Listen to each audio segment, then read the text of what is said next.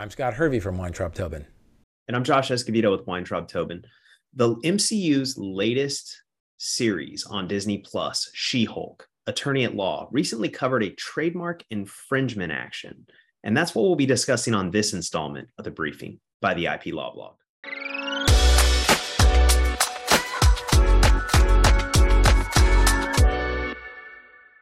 For the last few weeks, on every Thursday, in my household at least, we sit down to watch the latest episode of She Hulk, Attorney at Law on Disney Plus.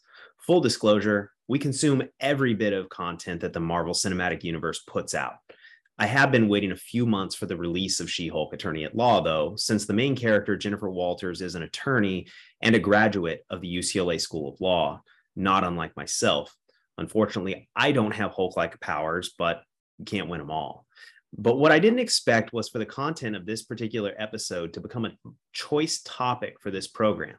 A few weeks ago, at the end of the week's episode of She Hulk, Jennifer Walters, which is She Hulk's real name, was served with a complaint by a process server at her home. And when she removed the pleading from its folder, Walters learned that she had been sued by an influencer from an earlier episode for trademark infringement.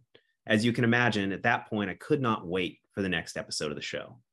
Although we are obviously big fans of intellectual property, it isn't often that a trademark dispute is at the center of a movie or television show's plot. This instance is, in particular was unique because it constituted the focal point of the entire episode and walked the viewers through an abridged version of the process. So let's get into it. The next episode picked up exactly where the prior episode had left off, with Walters being in possession of the recently served complaint. She went to her full service law firm and retained an attorney who specialized in trademark litigation. I should comment that they managed to squeeze in another thing that we discuss in law firms because Walters wanted to represent herself, at which point another one of the attorneys said, Do I really need to tell you that only a fool represents themselves? Moving on.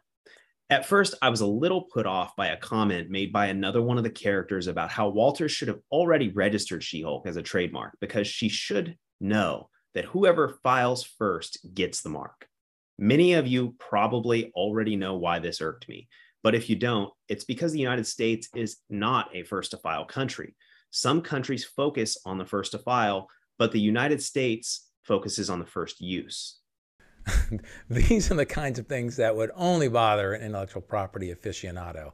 That said, it isn't uncommon for television shows or movies to take certain liberties with things in the interest of creating a more interesting final product. For example, it always amazed me how quickly Ally McBeal cases went to trial.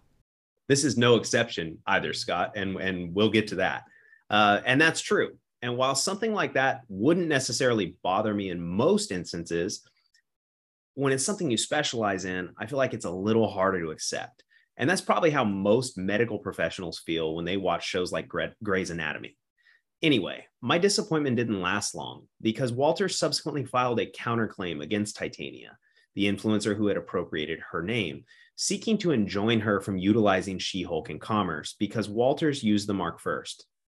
On that basis, Walters immediately moved for summary judgment, which was heard the next day, which is at least 365 times faster than any motion for summary judgment I've ever filed or opposed.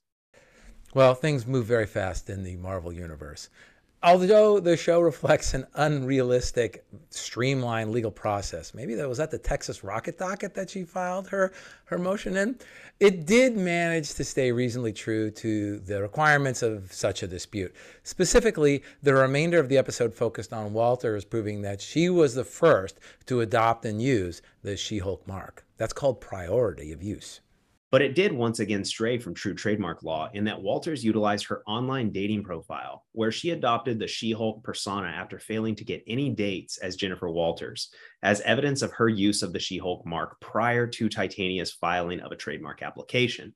Of course, such use would not suffice in a real trademark proceeding since su- such use does not constitute use in commerce, unless, of course, her dating profile somehow served as marketing collateral for her superhero services. But I don't think that was the case.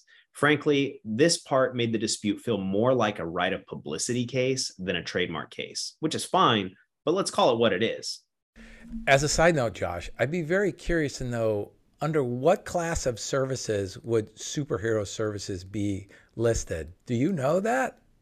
I haven't come across the occasion to to look into that yet, but I think that's a fair question. I don't think they have a class of services for superhero services. Maybe it'd be under entertainment services, namely, yeah, entertainment services, namely the the services of a superhero. Well, I mean, you can't expect uh, the most accurate portrayal of a trademark infringement dispute in a Marvel legal comedy on Disney Plus, can you?